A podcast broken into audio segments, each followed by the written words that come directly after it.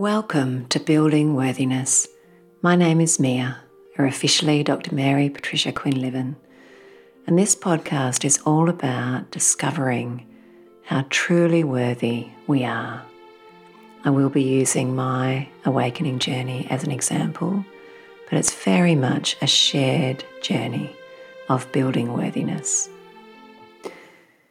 This episode, I'll be describing my first awakening into the truth of what we are, divine presence.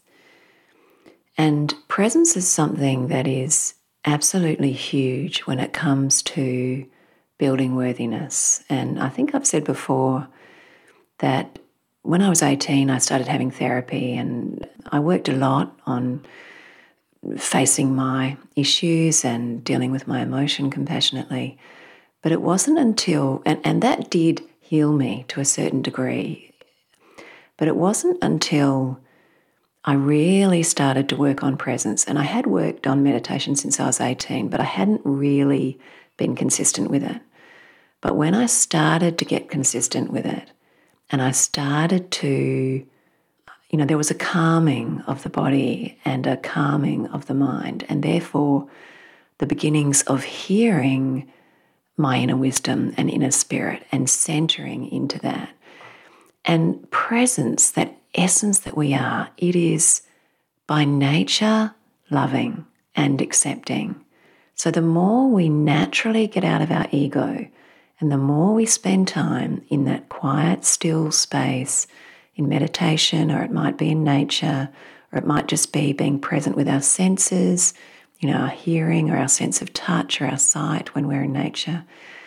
The more we access that present space, the more we're going to rest in acceptance rather than the judgy ego mind. And it is a huge part of worthiness.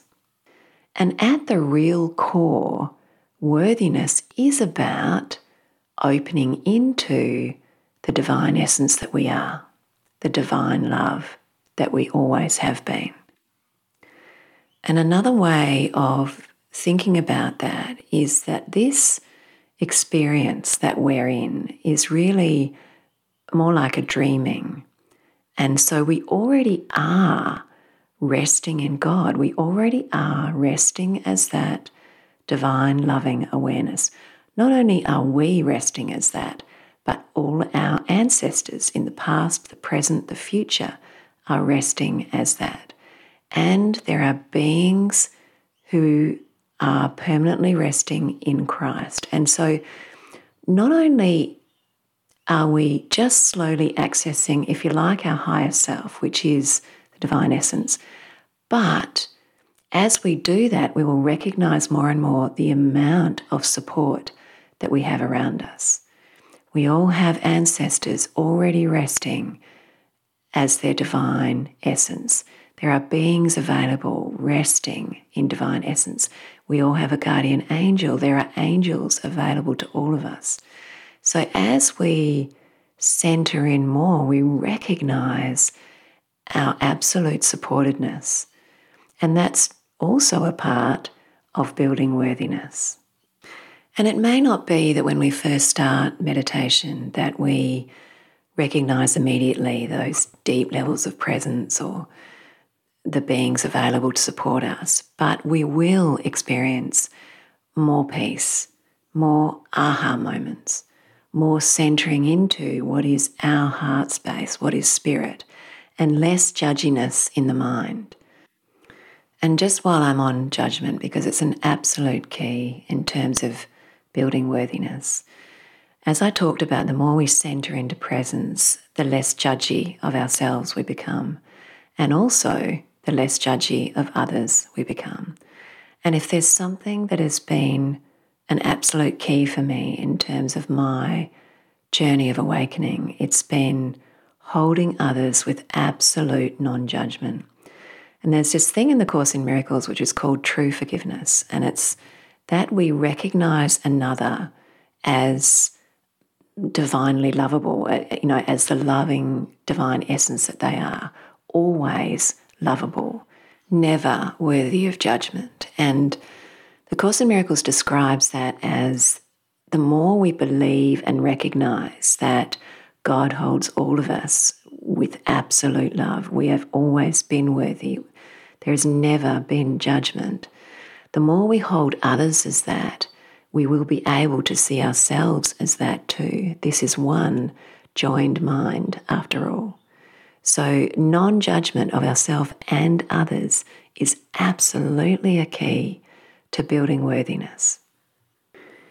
I think it's a bit like what I'm feeling more and more these days is that there's this permanent loving essence within us and around us. So we are always being loved.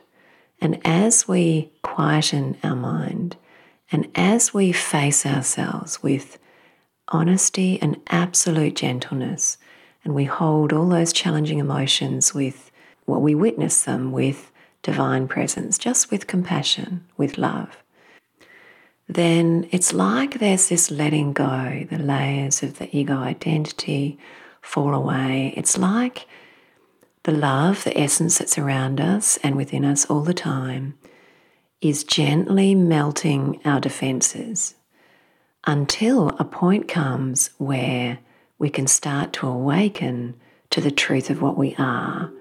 And that's what I'm going to be describing in this podcast. And of course, being in a beautiful place like Kata Tjuta near Uluru, deeply immersed in nature, and being with Isira, who is always resting as divine love, that enabled any remnant defenses to start to melt away.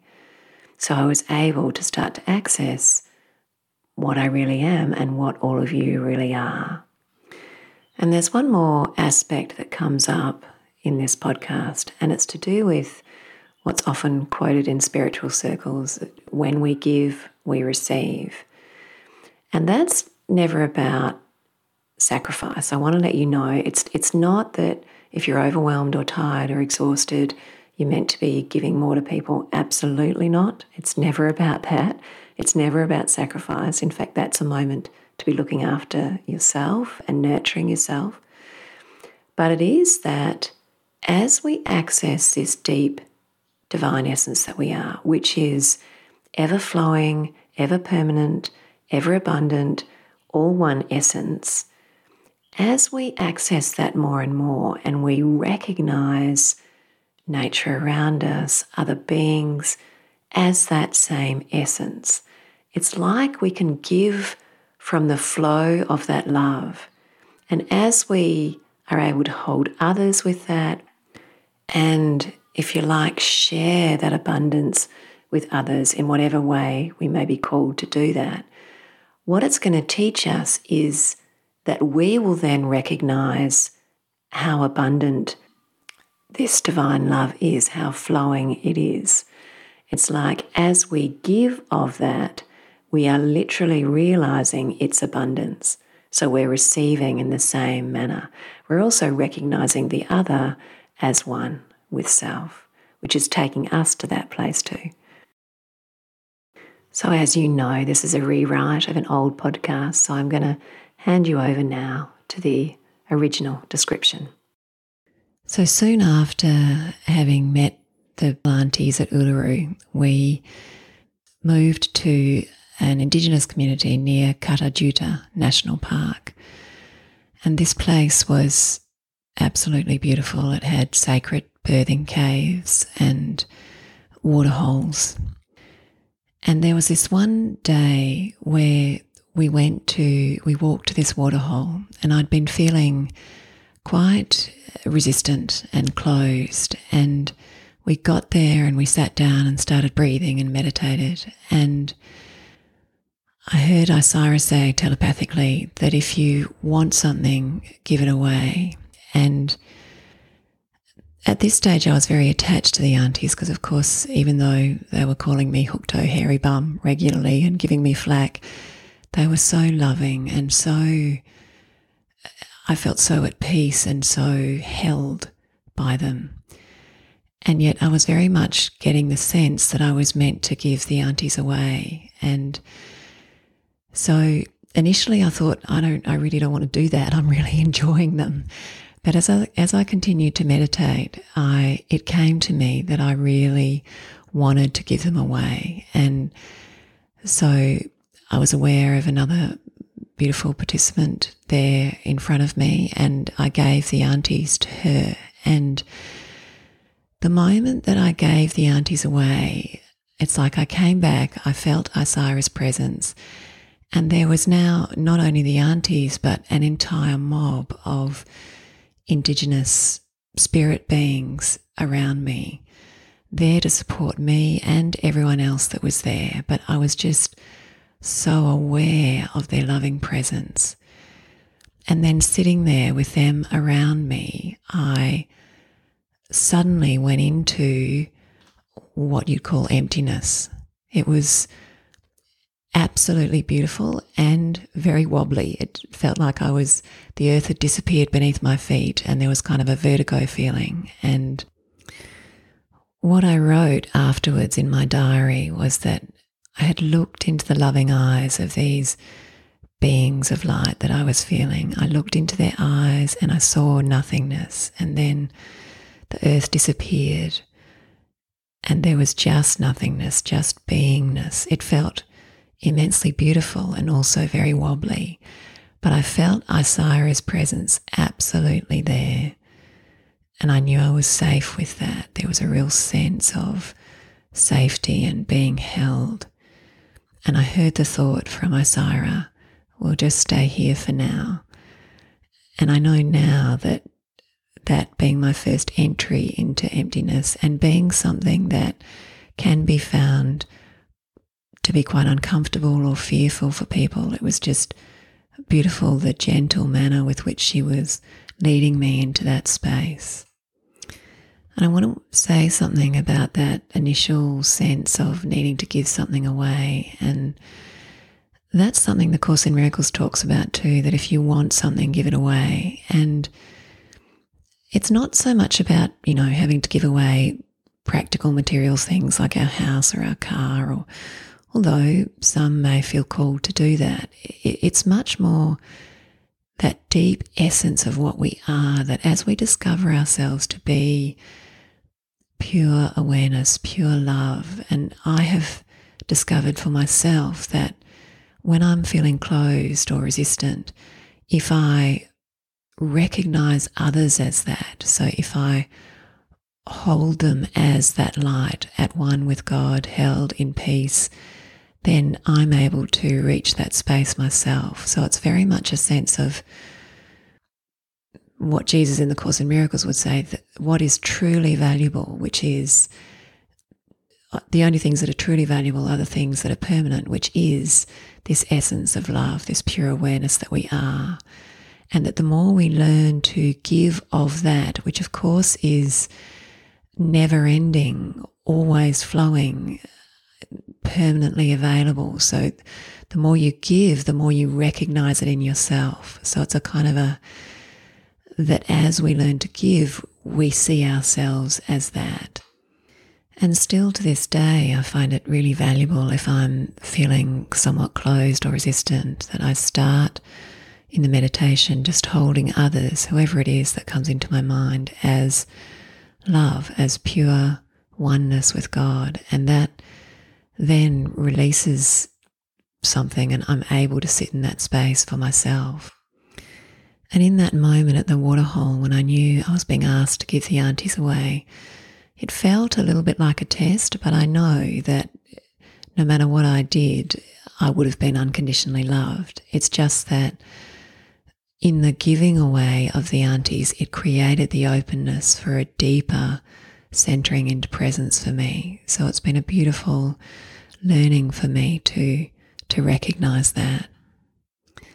Later, after that first experience at the waterhole, I knew I needed to keep practicing entering that space. And although there was always immense resistance, being near Isira and being in that beautiful natural environment, it certainly helped to draw me in. And this is what I wrote in my diary afterwards about that a sense of emptiness and oneness. I am everything, and everything is within me. Isira is within me and all around me. The earth, trees, animals also within me and all around me. I knew at times also I was being drawn by the aunties and Isira closer to that source of pure light, which felt like it was at the center of the emptiness. At first, I just kind of knew it was there and I was being drawn closer to it, but not in. It was almost too overwhelming and overpowering for me, but I knew it was there. And I just want to say something here about, you know, when when we talk about experiences, and of course, I know these ex- these experiences were absolutely beautiful, but I do want you to know that it's not an easy journey, and the ego doesn't want to wake up quickly. So, and in fact, when it's feeling very threatened, it almost ups the ante. So, like I said in the last episode, there was a lot of grumpiness and a lot of closure and finding things wrong with Isira and but the aunties were always there to be completely irreverent and to give me continuous flack and it was just so beautiful having that sense of I'm unconditionally lovable despite all the stuff that was going through my head. And there was one night when I was at that beautiful station that my sleep had been quite restless, mainly because I think of the ongoing egoic resistance that I was experiencing in between dipping into beautiful states of love. So there was a lot of, yeah, resistance and tension in my body in this process, but also because I wasn't talking much and I was aware that I wasn't connecting with people, and there was still a degree of, well, fear or uncertainty around that. So my sleep was a bit restless, and I'd woken up one morning quite early, must have been three, three o'clock or so, and I was lying there awake, and I just suddenly had this feeling of the ancestors of the place, the ancestors of the station we were at, there around me as beings of light. And I felt so welcomed and so loved, even though I'm not even remotely Indigenous. And I knew that all of us staying there were being held and loved and supported by these beings of light. On the last day of the retreat, I think I mentioned that in my meditations I'd been experiencing that sense of emptiness and was aware of a light at the center of that, but had been kind of hovering near it. It felt so overwhelming. But on the last day, I was feeling a little bit like it was time to trust some more and so I decided to try and enter into that, and this is what I wrote in my diary. I felt surrounded by five beautiful aunties. I saw the depth of nothingness in their eyes, felt the disappearance of me and the world, then very slowly and gently allowed the approach of the white light, pure love, pure consciousness. Very gently, I went into it with the aunties. It was beautiful, pure love, pure beingness, the most sublime love I have ever experienced in this life so far. I didn't stay for very long. I had tears pouring down my face. It was so beautiful. That space of pure light was so overwhelming. It was like I could dip in for perhaps not even a minute, but it was such a sublime experience. I knew that that was God. I knew that was pure Christ light or Isira light, as I often call it. And that is the space that slowly over time we can all learn to sit into and live our lives resting in God, you could say, and guided by God. But the next day, the retreat had to end, and I was feeling to be honest, like a totally different human than the one that had gone to Uluru. And I really didn't want to leave Isira, but she said to me, I am always with you. And she says that to everyone, and I know that she is. And because Isira sits in that space of pure essence, pure oneness. So she is there all the time with all of us, with the whole of the universe, as are other beings who are centered purely in that space of awareness. It truly is oneness.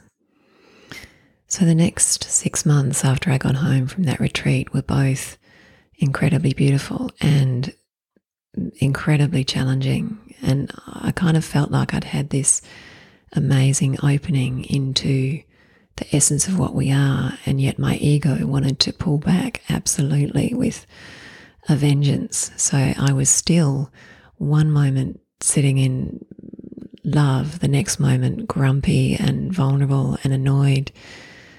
And I knew I had to keep working on meditation. I have for quite a while now had a pattern of meditating for an hour every morning and then usually for another half an hour in the middle of the day and then often a bit before bed as well. And I knew I had to keep that up. And honestly, there were times when, as I sat down to meditate, there was so much resistance. I felt like I was about to jump off a cliff. It really felt like my identity was dying, and my ego certainly didn't want to let go of that lightly. Another aspect of that is is nature. I have to talk about nature and in that process, and, and that has been going on for a number of years now, and it's good to let you know that it does get easier. But in the process of where I would be opening and then closing with a vengeance and feeling scared and grumpy and not wanting to move forward, being in nature was immensely valuable and always I would go to the lake with my shoes off, sit down by the lake, or I'd go to the beach and sit in the sand or swim in the ocean or put my head against a tree and I would feel it's okay. Whatever you're feeling, this tension, this anger, this resistance, it's okay. Just go really gently. Just let yourself be. It's allowed to take time. And that was always the message I got within nature not only that, but nature was a guide for me. So if I needed to understand something or gain some awareness, there'd be a turtle stick its head up at me at the lake, or a bird land next to me, or even a wave come and lap at my feet at the ocean. Something would guide me, something would happen, and I would know the way forward or know to be more gentle or whatever it was. So I really want to encourage you. I can't emphasize it enough. Get yourself out in nature and really connect. Get your shoes off, bare feet on the earth. Nature will pull you into that place of presence with absolute gentleness and compassion. Or even, you know, nature will meet you at whatever you're feeling. And there were many moments, and there still are, where you know, I was feeling immense resistance or even anger at this journey and great vulnerability. And I would go to the ocean and I would dive in and I'd scream my lungs off or punch the water and splash and do whatever I had to do to let all that energy out. And I knew it was okay. It was, Isira teaches this thing called the Shakti shake, which is where we regularly have a good shake and a good let out of whatever energy we're feeling. And Nature has just so provided that, especially on a stormy day when the wind's howling and you can scream at the top of your lungs and no one can hear you. So, and, and it brought great peace to me to develop a sense of all those feelings were okay that anger, the pain, the resistance, the not wanting to step towards vulnerability, wanting to cling on just to allow those, set them free. And it seemed to bring me to a place where it was easier to be quiet again and to gently center in again. And now I want to talk about something actually completely different, but it's to do with money and value and the value that we put on things. And that year, 2017, I think I mentioned, was somewhat financially vulnerable for Dan and I because of various circumstances. And yet, I knew that year that I had to spend a good amount of money on doing the six sessions with Isira and then going to the retreat. And it's like I was developing this sense of what was valuable and that I knew if it was valuable, then I needed to be prepared to spend money on it. And you know, when I got home from that retreat, I had I had so many bookings for the next six months. My patient, I was so busy with clients, and it was beautiful. It was like the universe saying, you know, if you trust and you put yourself out there, things are going to go okay. And that has continued to happen for me. And I want to let you all know that around money and value and presence, that what we learn in this process is to shift from fear to love. And as we shift from fear to love, there's a natural sense of greater abundance. It may not necessarily be a financial abundance, although always there's an enoughness. It's just a sense that there's greater love. Everything's going to be going, everything's going to be okay. I'm moving towards a place where I am held and supported. But it does require a willingness to step towards that vulnerability and let go, I guess, of clinging to wanting to hold on to safety. And I guess one of the key aspects of that is learning to see money as a tool whereby, and Isira talks about this, a tool whereby we can gain value. And, you know, so many of us in our lives are prepared to spend money on going on holidays or going to see a rock concert. And yes, they are beautiful experiences, but they're not going to change us permanently and bring us into a state that will, in an ongoing way, be more loving and less fearful. And so it's so important to recognize, you know, are we choosing to spend money on the new kitchen or the holiday or clothes or an outing and not choosing to spend money on what will open us up, what will show us ourselves in an emotional and psychological sense and gain access to spirituality. What will teach us presence?